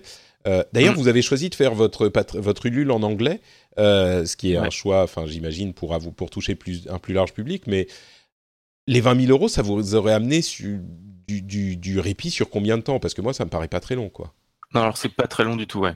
C'est euh, en fait c'est ça le problème, c'est que euh, on pouvait pas demander plus. Si tu veux, le besoin il est il est Mm. bien plus élevé que ça. Euh, mais il fallait, euh, il faut faire étape par étape. On pouvait pas demander. euh, on l'avait fait chez Unity, un Kickstarter à 40 000 euros, qui débloque, qui débloque aussi beaucoup de choses, mais sauf que on n'a pas les reins de le faire. Et, Mm. euh, et malheureusement, les plateformes te freinent aussi. Hein. Euh, clairement, euh, tu vas voir, euh, tu vas voir Ulule, ils te disent attention, 20 000 euros c'est beaucoup trop. Il faudrait que vous demandiez 5 000. On leur dit oui, mais 5 000 un jeu vidéo, personne n'y croit. Euh, Tu vois. Et d'ailleurs, ce que tu as dit sur ton tweet, il était très juste et je m'en sers aujourd'hui comme argument en me disant voilà, il y a des gens qui nous disent mais 20 000 euros, vous faites pas un jeu avec, pas un jeu 3D. Et c'est clair. Je me Sauf souviens plus que- de ce que j'ai dit sur, sur mon tweet. euh, mais... Ouais, mais t'as t'as dit, euh, ben, j'espère qu'ils ont une, une idée derrière la tête parce qu'avec 20 000 euros, ben, la question que tu me poses aujourd'hui, qu'est-ce qu'on fait? Et donc en fait, c'était, il nous manquait ces 40 000 pour pouvoir débloquer une aide en fait, une subvention de l'État pour faire du jeu vidéo. Que là aujourd'hui, on demande 100 000 euros à- au CNC, donc le Centre national du cinéma. Et donc en fait, il nous faut que nous on apporte 100 000 aussi. Et donc, euh, bah, il nous manquait 40 000 dans la dans la dans l'équation. Donc euh, c'est Mais les je te dis, c'est 60 une étape autres de 1000, financement. c'était les banques, c'était des, des- Non, c'est nous. C'est vo- votre argent à vous, c'est vous qui investissez. c'est nos proches, euh, c'est euh, des voilà. Du love money, vraiment. Ouais, du love money. Mm. Donc c'est ça en fait. Euh, ces 20 000 là, c'était le, le seuil qu'on se disait qu'on était potentiellement capable d'atteindre tout seul en tant que deux petits euh, indépendants euh, euh, dans leur bureau euh, rennais. Euh, on s'est dit 20 000, on, on- ça paraît atteignable, même si c'est énorme, ça paraît atteignable.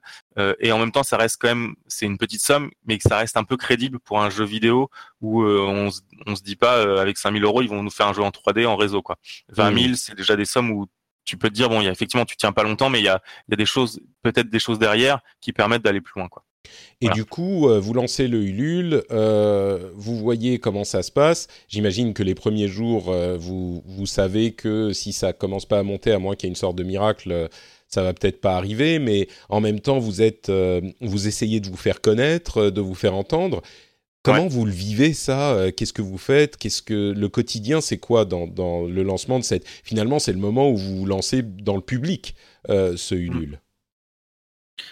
Bah, du coup, euh, en, la com, c'était euh, avec le, le côté gestion, c'était un peu le- la partie qu'on connaissait pas très bien, Mm. Euh, puisque, sait qu'il fallait pas faire comme comme Insanity pour le coup, qui avait un peu sous-estimé euh, cet aspect-là, mais euh, finalement, le crowdfunding, c'était un peu l'opportunité pour nous de d'essayer tous les canaux com qui étaient à notre portée. Euh, du coup, des articles, des interviews, des streams et de la, de la pub sur les réseaux sociaux aussi. Et puis de voir un petit peu l'impact que tout ça avait en fonction de l'argent qu'on investissait dedans. Finalement, on s'en est pas mal sorti puisqu'on n'avait pas euh, beaucoup d'argent à mettre dedans. Euh, Mais comment vous faites concrètement mais- Tu, tu, ouais, du coup, du coup, Tristan, puisque c'est toi qui gères ce genre de choses, comment vous faites concrètement Euh, Vous avez euh, une certaine somme à mettre en marketing finalement, mais à côté de ça, vous devez faire un boulot de, de RP, quoi. Vous devez appeler les magazines, euh, essayer d'appeler des, des peut-être des petits streamers ou des petits Mm. youtubeurs, leur dire regarde, j'ai mon jeu, il a l'air sympa. D'ailleurs, euh, appuyé par les euh, concept euh, art de Gilles Duin. De Gilles Duin. Ouais. Ouais. Comment vous l'avez ren- rencontré du coup? Vous, vous, vous me disiez qu'il y avait une histoire marrante derrière, mais Euh, ouais, alors on, fait une grosse digression. Ouais.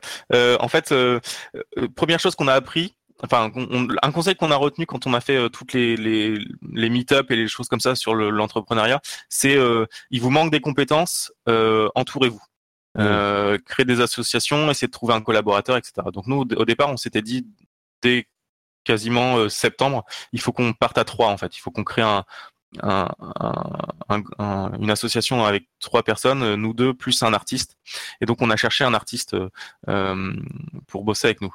Et puis bon, on avait trouvé quelqu'un et euh, jusqu'en avril en fait, euh, de, de, de janvier en avril, on avait quelqu'un. Et finalement, bon, euh, en termes de- d'état d'esprit, ça ne collait pas. Euh, donc la personne est partie et on s'est retrouvé un peu le bec dans l'eau sans personne. Et par chance, euh, je suis entouré de beaucoup d'artistes euh, par euh, par des amis et des choses, des gens qui travaillent dans, dans des studios de, de films. Et on a rencontré Gilles Duin. Euh, alors ça nous a coûté euh, euh, deux ou trois pintes et deux heures de notre temps. Euh, et en fait, il nous a pré- présenté le projet. On, on était en mode, on, on fait, on fait faire des, en fait, on fait faire des, des dessins, des crowbars. Euh, On leur a dit, voilà, nous, on a euh, le, le- notre personnage, c'est le gorille. Voilà, est-ce que tu peux nous faire un essai? Donc, on avait contacté Cyril Pontet des Chroniques de la Lune Noire, le dessinateur des Chroniques de la Lune Noire euh, une BD aussi. Donc on a voilà, on a eu euh, plusieurs dessinateurs qui nous ont fait des essais. Et euh, et puis Gilles nous a renvoyé un, dessin en disant bon, en fait toutes les références que vous m'aviez filées, euh, bah, je m'en suis pas inspiré, ça m'intéressait pas, je trouvais pas ça intéressant. je vous propose ça. Et en fait, il nous a proposé le gorille et on a dit mais c'est top, le, rendu est ouf. En plus, ça correspondait au style que lui faisait tous les jours en fait. Enfin, c'est son style de dessin. Quand on regarde son book, c'était ça. Et on, s'est dit bon, tant pis, on, sait que ce genre d'artistes, ils veulent pas être rentrer dans une société, mais on le prendra en, freelance. Il y a pas de souci. Ça a l'air, c'est vraiment top ce qu'il fait. Là-dessus, il a continué à nous envoyer des dessins euh, alors qu'on lui avait pas demandé. Il a dit oh tiens, j'ai bossé sur tel personnage, etc. Et euh, puis on, on voilà, euh, rendez-vous dans un bar le mois d'après, on rediscute, on lui dit bah écoute, nous on veut bosser avec toi, bah, on est prêt à te prendre en freelance. Il fait mais attendez, moi si vous me proposez un boulot à plein temps en cet été, je, je signe quoi. Et on a du coup on s'est regardé avec Yannick, on fait euh, bah oui, nous on veut, c'est ça qu'on veut. et voilà, et du coup euh, depuis euh, depuis avril, il, est avec nous et il sort des dessins à la chaîne là pour le crowdfunding. Il en a sorti plein. Pour et justement, c'est enfin c'est vraiment un, un, pilier de, de, de la communication, je pense, parce que ça donne ah un attrait tout de suite palpable. Du coup, il mm. est, je vous pose des questions peut-être un petit peu difficiles, mais du coup, tu dis boulot à plein temps, ça veut dire que vous le payez depuis avril euh, où ah. il est rentré au, en tant qu'associé ou comment ça se passe? Non, depuis avril, il est, euh, il est bénévole. Ah oui, d'accord. Il, avait la chance d'avoir un peu de, de, chômage aussi. Et en fait, là, on le recrute, son, son, son chômage termine euh, euh au 1er août. Du coup, on, le, on lui fait un CDI pour le 1er août. Et ça, on le paye avec les fonds qu'on a, le Love Money en fait. D'accord, ok, très bien. Et du coup, euh, revenons à nos moutons. Le Ulule se lance. Euh, comment ça se passe? Tu, pour la communication, contacter les gens, le, les, l'excitation, la déception peut-être Alors, comme, ouais, comme disait Yannick, on n'y connaissait rien. Euh, du coup, bah, nous, on a moi, j'ai contacté. Enfin, en fait, tu prends ton téléphone, hein, c'est assez facile. Hein, tu essaies de, de, récupérer les contacts. Comme j'ai, je commence à avoir beaucoup de réseaux, j'ai appelé tous les gens de mon réseau en disant euh, Est-ce que tu n'as pas des contacts? Ouest France, Telegram, euh, Virgin Radio, euh, machin, truc, la télé, TVR, donc c'était télévision rennaise. Enfin voilà, donc je, je, finis par avoir quelques contacts. Je décroche mon téléphone, j'appelle, j'envoie des mails. Ça finit par toucher. J'ai du coup Virgin Radio Rennes qui me fait un, une interview. Euh, une, autre radio. Et puis euh, euh, on va à Paris, je rencontre quelqu'un et il me dit ah bah tiens je connais un streamer qui s'appelle Elstrif, il fait du stream pas trop cher pour les indépendants. On discute, on, discute avec lui, ça accroche, on, lui paye la prestation, on fait deux heures de, VOD avec lui. Ouais, excuse-moi, avec lui. Tu, je, tu, sautes, enfin tu, tu, le mentionnes de manière très très anecdotique mais vous lui payez la prestation, c'est-à-dire que euh, c'est un stream payé que vous avez fait. c'est une pratique un stream courante. Payé, exactement. Euh. Oui, et, c'est justement en fait j'allais y venir. En fait, et mmh. lui nous fait découvrir comment marche le. Il, est, enfin moi j'ai vraiment bien accroché humainement avec lui. Il est, il est vraiment gentil et il a pris du temps derrière pour nous expliquer comment Twitch marchait, comment euh, la plateforme fonctionnait et, et, surtout comment le monde des, des Twitchers fonctionnait. Et là, on découvre un monde où en fait on s'est un peu, on s'est loosé. C'est pas comme ça qu'on aurait dû s'y prendre dès le départ. On est trop, du coup, on est trop tard pour rectifier le tir. Mais bon, il nous apprend comment marche Twitch, qu'est-ce qu'il faut faire, et, euh, et, et donc ben on se rend compte qu'effectivement la fin va être compliquée parce qu'on n'a pas fait le le, le, bon démarrage. On a, enfin, le, le, chemin pour arriver était pas le bon, mais voilà, on n'avait pas de, on avait, on le connaissait pas avant, donc. Euh, ça, ça aurait été quoi le chemin pour arriver du coup? Parce que tu me dis euh, Elstream, euh, enfin, je connais pas. Elstrif, pardon. Euh, je je le connais pas, mais généralement pour des devs indés, euh, c'est un passage obligé, d'acheter une prestation avec un streamer euh, ou plusieurs streamers peut-être pour commencer à se faire connaître parce que dans l'esprit des gens, je pense que généralement quand ils voient des streamers, euh, ils se disent bah les gens ils, ils, jouent à des ils, montrent des jeux qu'ils apprécient et peut-être qu'il y en a qui se font payer mais c'est pas la majorité euh, est-ce que c'est un passage obligé pour, euh, à ton avis, pour les petits devs qui se lancent, de d'acheter des, des, prestations chez des, j'imagine que c'est pas, pas des streamers énormes, parce que d'une part peut-être qu'ils ne pas, qu'ils font pas, et d'autre part peut-être que vous, on peut pas se le permettre quand on se lance, mais c'est le passage obligé? Euh, Yannick, je te laisse répondre ou tu veux Oui, oui. Bah, en fait, je pense que ça dépend aussi de, de du public qu'on vise et puis de, de ce qu'on a envie de mettre en place aussi. Euh, typiquement, euh, comment dire ça? En fait, dans tous les cas, il faut, euh, il faut investir de l'argent dans la communication si on veut une grosse communauté. Et c'est souvent là que les studios indés euh, négligent ça. Et, euh, et du coup, ont beaucoup de mal. C'est très difficile de créer une communauté sans verser d'argent, en fait. Hmm. Euh, soit ça demande énormément de temps, euh, que nous on n'a pas trop. Mais euh, là, typiquement, bah, visiblement, en fait, les, les streams, c'est un petit peu ce qui marche le mieux. Hmm. Dans le sens où il y a, il y a plusieurs types de streamers et qu'on les paye pas tous. Tous les petits streamers qui ont que quelques viewers, en fait, euh, c'est de- c'est gagnant-gagnant. Euh, en échange de eux qui streament ton jeu, euh, tu peux leur, euh, tu les retweets en gros, et puis ça, ça contribue à faire leur communauté aussi. Et après, bah, au-dessus de ça, il y a les streamers qu'on paye, et tous les gros streamers qu'on connaît, je pense 99% des jeux qu'ils font, c'est c'est des prestats que les studios ont payés. Tu crois Et- Vraiment à ce point-là? Bah, j'ai même cru comprendre que il- c'était hyper mal vu pour un streamer euh, d'accepter de, de parler d'un jeu gratuitement, en fait. Ça fait de la concurrence aux autres qui, finalement, c'est leur proposition de valeur. Et- D'accord. Ouais, bon, je pense qu'ensuite, il y a. Ouais, il y a, il y a plein, de, plein de types de, de, de streamers différents, mais c'est intéressant de voir que dans le monde des devs indés, euh, pour se lancer à un moment, il faut. Enfin, ça a l'air d'être une étape obligée. Euh, D'accord. euh, Il faut, vraiment réussir à faire un, un noyau de communauté. Euh, même quelques personnes, mais hyper actives et qui feront vivre un peu le truc, Hmm, pour ensuite l'alimenter euh, en faisant parler de nous sur les réseaux sociaux, euh, sur les streams. Et euh, c'est ce noyau qu'on qu'on essaie de créer en fait, et c'est peut-être un peu trop tard. Il aurait fallu l'avoir au début du crowdfunding. Et euh, si on avait eu ça, on, on aurait pu l'alimenter facilement avec euh, l'argent qu'on a mis dedans. Après, c'est hyper difficile euh, sans pouvoir faire tester le jeu. hmm, Euh, comme il est moche, on s'est dit que les, les gens comprendraient pas trop le côté proto, hmm. euh, le fait qu'il me restait plus que les modèles à faire sans être complètement dans le milieu et que ça les aurait un peu détournés de ça. Du coup, ok, pour les, les Elstrif, euh, c'est pour info un, un- un streamer qui a euh, 4000 followers à peu près. C'est Ouais. Ces, ces vidéos, euh, je vois sur, son, sur sa page Twitch, euh, ils ont entre quelques dizaines et quelques centaines euh, de vues. Donc c'est vraiment Mhm. un moteur pour les devs indés où on se dit, bah, on va présenter notre jeu et puis peut-être qu'à chaque, euh, à chaque vidéo, il y aura euh, même euh, quelques-uns ou quelques, une dizaine de personnes qui se, qui se disent, on va contribuer au Ulule. Ça peut jouer, quoi, à force. euh, C'est si ça. On a plusieurs. Donc ça serait la, Ouais. la mécanique que vous auriez voulu euh, Ouais. mettre en place. C'est ça, parce qu'on se rend compte en fait que les journaux, les les forums, tout- toutes ces, tous ces autres euh, vecteurs de com ne fonctionnent Ça convertit pas. pas, en fait. quoi. Ça convertit pas du tout. Hmm. Euh, et ça, on l'avait déjà un peu vu hein, dans notre ancien studio, que c'était compliqué de convertir des gens sur un sur un article. Alors, si j'imagine que sur le, des gros sites comme euh, Indie Mag ou des choses comme ça, euh, ça pourrait convertir un peu, mais mais je suis même pas certain.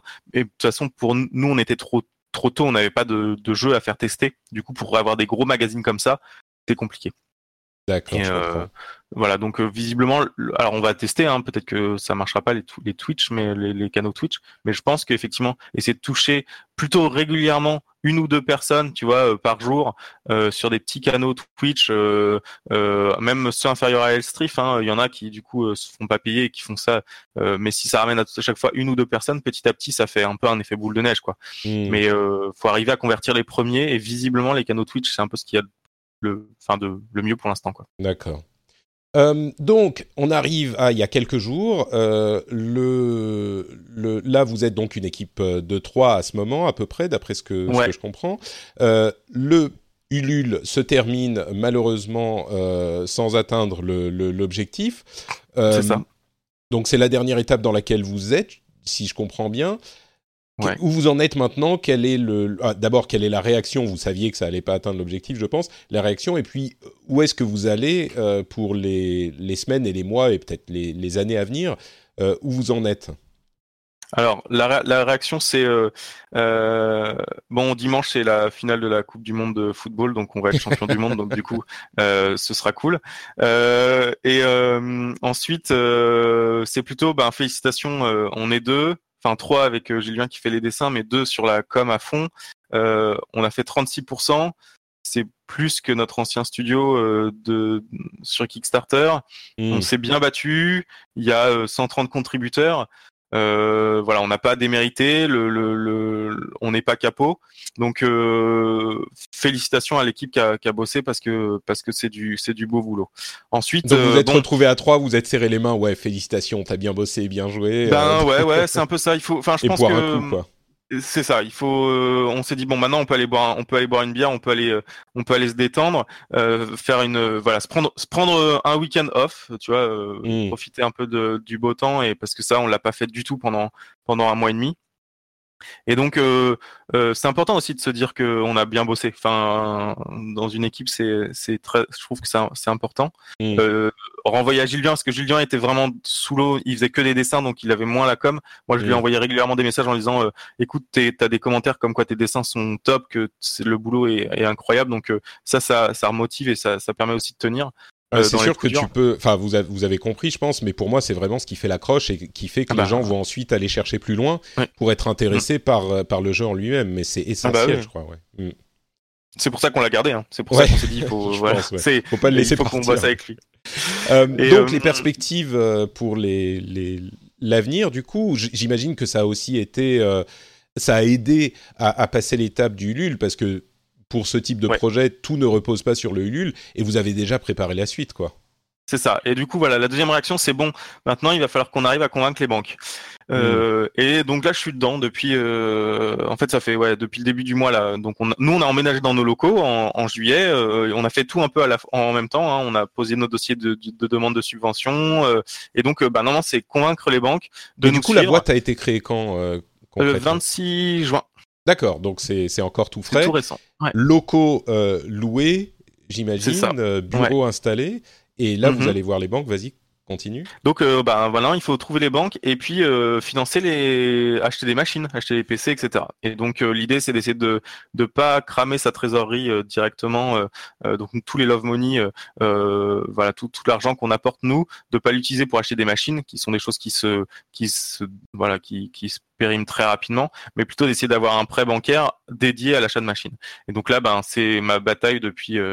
Euh, depuis un moment euh, de d'essayer de convaincre les banques de nous prêter euh, 10 000 euros pour acheter euh, pour acheter 5 5 PC pour que euh, début août euh, le 1er août on puisse euh, Gilles Duin notre artiste 3D et puis notre enfin notre stagiaire 3D et puis que notre stagiaire en développement ait un PC autre que le PC portable parce qu'aujourd'hui chacun bosse sur son PC portable. Sur son PC perso, quoi. c'est ça PC Ah, perso portable Hmm. Bah, sachant qu'on a déjà eu une petite réussite euh, de ce côté-là, puisque euh, le même jour qu'on a monté la boîte, on a, on a eu un retour positif d'une commission pour des prêts d'honneur, c'est-à-dire des, des prêts personnels, mais qui sont dédiés à être investis dans la boîte. Euh, et en plus de ça, on leur a tellement plu qu'ils nous ont accordé un prêt d'excellence, qui est un prêt pour la boîte, mais conditionné à euh, l'obtention d'un autre prêt pour la banque. En gros, euh, la banque en question, c'est la BPGO. ouais Et si on a un prêt auprès de cette banque-là, on a en plus le prêt d'excellence automatiquement. Donc euh, ça, c'est un- une grosse réussite déjà dès le début. Ça fait un peu plaisir. Ok, euh, donc bon, on a quand même euh, parlé très longtemps, euh, plus longtemps que, que, que je pensais, donc on va s'acheminer petit à petit vers la, la fin. Euh, je vais vous libérer, mais quel- là, en fait, moi j'avais j'avais l'impression que euh, vous étiez euh, au début de votre euh, aventure, mais je me rends compte que vous êtes à, à mi-chemin presque, parce que vous avez un prototype qui, qui fonctionne, qu'il faut maintenant habiller et peaufiner, etc. Il y a beaucoup de boulot encore, mais j'ai l'impression que vous êtes à- pas à mi-parcours, mais, mais, mais presque, peut-être à tiers ou à mi-parcours. Quelles sont les, les, les étapes qui vont euh, venir maintenant et qu'est-ce qu'on peut, quels sont vos horizons euh, Peut-être pas vous demander quand est-ce que le jeu va sortir, mais en même temps, je me dis peut-être que vous avez déjà prévu une, date de sortie ou, au moins une date de d'alpha ou de bêta. Euh, quelles sont les choses que vous voyez venir dans les mois et, peut-être les années à venir? Euh, peut-être? Ouais, on a Yannick. Oui, bah, du coup, là, en fait, le, notre échéance Bon, notre échange vraiment à très très court terme, c'est que ce soir, on va présenter le jeu Warp Zone de Rennes. Du coup, on va installer sur quelques PC et laisser jouer les gens. Euh, et sinon, là, le truc qui va arriver le plus rapidement, euh, c'est le... les résultats du CNC. Du coup, les... on aura la commission euh, qui s'occupe de ça fin août. On hmm. aura les résultats après assez rapidement. Et en fonction de, de si c'est oui ou non, euh, ça nous euh, sécurisera pas mal euh, après pour investir un peu plus dans, la production du jeu. Mais qu'est-ce qui se passe si vous n'avez pas l'argent en fait? Ah ben Là, il faut trouver d'autres solutions. D'autres solutions.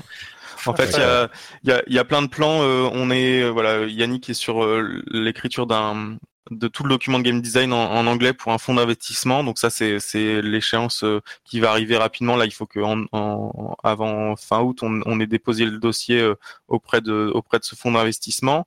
Euh, bah moi, du coup, là, je revois la Technopole euh, de mm, des Côtes d'Armor en, en, fin de semaine pour voir justement quels sont les les plans à envisager stratégiques, essayer de chercher peut-être un business angel ou plusieurs business angels pour pour pallier au, au CNC si jamais on l'a pas euh, euh, hmm. continuer à démarcher le, reste des banques. Donc ça, c'est pas, euh, c'est ce que je comprends, c'est que c'est pas un oui ou non quelque part, c'est qu'il y a mille portes à essayer d'ouvrir et il y en a toujours une autre s'il y en a une qui reste fermée, quoi. Mais c'est un boulot, c'est les envisager en fait. Quoi. Hmm. Hmm. Ah, c'est ça, hein, le monde de la création d'entreprise. Il faut essayer plein de trucs. Et il y a beaucoup de déceptions. le crowdfunding, c'en est une, mais faut. en fait, on est prêt à encaisser un peu quelques déceptions et euh, dans hmm. tous les cas, on en tire. Peu importe ce qui se passe, on aura toujours des solutions. Et pour parler du jeu plus concrètement, là l'objectif c'est de sortir une démo euh, grâce à notre stagiaire euh, en, en, 3D là de sortir rapidement une une démo jouable mais dans l'univers vraiment avec euh, le un des personnages qui est Enki, le montrer dans l'univers avec ses, ses mécaniques de combat. donc pour pouvoir proposer même si les personnages et les animations ne seront pas forcément celles qui seront définitives mais pouvoir immerger vraiment le joueur dans bah, faire de l'habillage hein, comme tu disais dans dans dans une démo euh, que les gens pourront tester et vraiment euh, du coup se rendre compte de ce que ce sera le jeu quand on aura euh, tous les fonds mmh. pour ben on, on, pouvoir après peut-être relancer un, un Kickstarter à plus plus massif avec pour bah, compléter les fonds et surtout pouvoir recruter toute l'équipe parce que parce qu'il nous faut encore il nous faut encore quatre ou cinq personnes pour pouvoir mmh. faire le jeu le plus rapidement possible. Après, sinon, en fait, moins on a de gens, plus le jeu va, plus le jeu va, prendre du temps. Ouais, je comprends. C'est ça.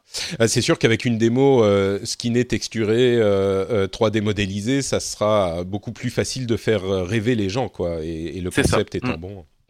D'accord, très bien. Bah écoutez, et tu disais la démo, euh, vous, vous visez quand pour une disponibilité? Joker. D'accord, ok, très bien. On va vous laisser vos, vos, vos secrets de fabrication. plutôt, on, euh, on, veut, on veut éviter les effets où on va dire euh, une date et en fait on va acheter. Ouais, bien sûr. Non, que c'est possible. Du coup, euh, voilà, on, se peut pas s'avancer là. On, notre petit jeune, il bosse bien, mais on n'a pas encore vraiment travaillé un mois complet avec lui, donc on, on peut pas prédire. Bien sûr, bien sûr. Donc voilà. Et, et, donc c'est le stagiaire qui fait la, qui met en place la démo à partir de, de tout ce qui est. C'est du boulot, c'est impressionnant quand même. C'est du boulot, ouais. Ouais, il est, mais il est, il est très bon. Très bien. Bah écoutez, euh, j'ai tout ça me donne euh, encore plus envie de voir euh, le jeu arriver euh, dans nos machines, ou du moins la démo. Et moi personnellement, j'avais déjà soutenu le, le, le le Ulule euh, parce que le mm. concept me plaisait, même si je, me doutais qu'il n'arriverait pas au bout. Mais si vous lancez un Kickstarter euh, derrière, je pense que je serai de la partie aussi. Euh, dans tous les cas, si les gens veulent avoir plus d'informations, il n'y en a pas énormément, mais peut-être que certains auditeurs seront curieux. Où est-ce qu'ils peuvent trouver des infos Et puis d'une manière générale, si vous avez un message à faire passer avant qu'on conclue l'émission, allez-y, c'est le moment. Eh bien, s'ils veulent trouver des infos, il y a notre site euh, centurygames.com où là il y aura les, il y a les, il y a déjà les liens vers les réseaux sociaux, euh, euh, Twitter, Facebook, et puis surtout l'accès à notre Discord. Et c'est là où en fait on va vraiment renforcer notre notre discussion sur Discord. Le Discord va devenir le point incontournable si vous, si les auditeurs veulent venir accéder au pré-alpha, obtenir des clés, des bêtas, etc. Ce sera là et uniquement là que ce sera distribué. Euh, on va essayer de, de, voilà, on va changer notre notre Discord, on va on va y mettre un bot pour pouvoir vraiment gérer euh, des groupes, etc. Et donc, euh, ben, n'hésitez pas à joindre notre Discord. Le site, euh, tout ce qui est sur Ulule sera transféré sur le site, euh, voilà, de, pour avoir une vitrine. Mais venez discuter avec nous sur Discord. vous aurez les infos, les clés d'accès, et puis et puis voilà. Très bien, très bien. Euh, je sais même pas si on a dit le nom du jeu, si j'ai dû le mentionner, c'est Célion. Si, c'est Lyon. C'est Lyon. Est-ce que c'est la prononciation euh, correcte, c'est Lyon ou c'est Lyon ou non, c'est Lyon. C'est c'est Lyon. Ouais, nous on, on, le fait à la française. Après, les peut-être que euh, dans la dans la vidéo, il doit dire Célion, je pense. Okay. Euh, parce qu'on a pris un anglais, mais. Oui, d'ailleurs, ça aurait été. On n'a plus trop le temps, mais ça aurait intéressé, été intéressant de, de, voir comment vous avez trouvé le le voice, l'acteur qui a fait le, la ouais. voix du. Écoutez, il faudra que vous reveniez pour nous parler de tout ça. Non, c'est ça. On, du... on, pourra faire une deuxième quand on, on lancera la, la, démo qu'on pourra plus euh, détailler si tu veux. Et ben en tout cas, le lien vers le Twitter qui donne les liens vers tout sera dans les notes de l'émission. Euh, merci à tous les deux, Tristan et Yannick, d'être euh, d'avoir passé du temps avec nous. Euh, pour ma part, bah, vous le savez, c'est Note Patrick sur Twitter, Facebook, Instagram, tout ça. Vous pouvez retrouver l'émission et d'autres émissions sur FrenchSpin.fr. Et il y aura les notes pour cet épisode également. Donc, euh, bah c'est à peu près tout. Euh, je vous remercie d'avoir écouté l'épisode. C'était un petit peu particulier parce que euh, normalement, si tout va bien, je suis en vacances, mais on reviendra dans quelques jours pour un épisode classique. Encore une fois, merci à vous deux et à Sentry Games officiellement d'avoir participé à la mission. Et puis peut-être qu'on se recroisera un moment. Merci, merci. beaucoup. Allez, ciao. Ciao à tous. Ciao.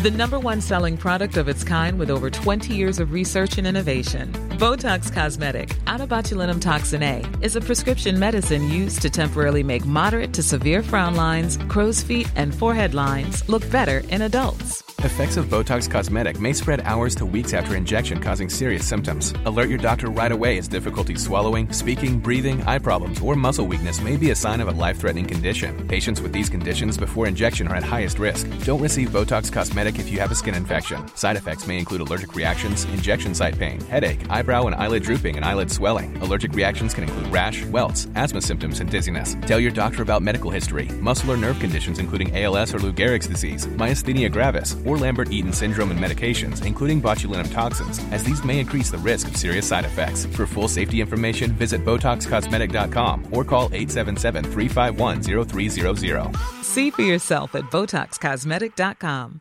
Hi, my name is Danny Pellegrino from Everything Iconic, and I'm excited to talk to you about Club Med. Club Med operates beach and mountain resorts and is the best all inclusive getaway for families. They have Club Med Punta Cana, their flagship family resort, and many other options in Mexico, the Caribbean, and around the world. Club Med are the pioneers of the all inclusive concept, which is the best way to vacation. Great for families, groups, or even solo travelers looking for land and water sports, delicious food and a place to make unforgettable memories. Visit clubmed.us, call 1 800 Club Med, or your travel advisor.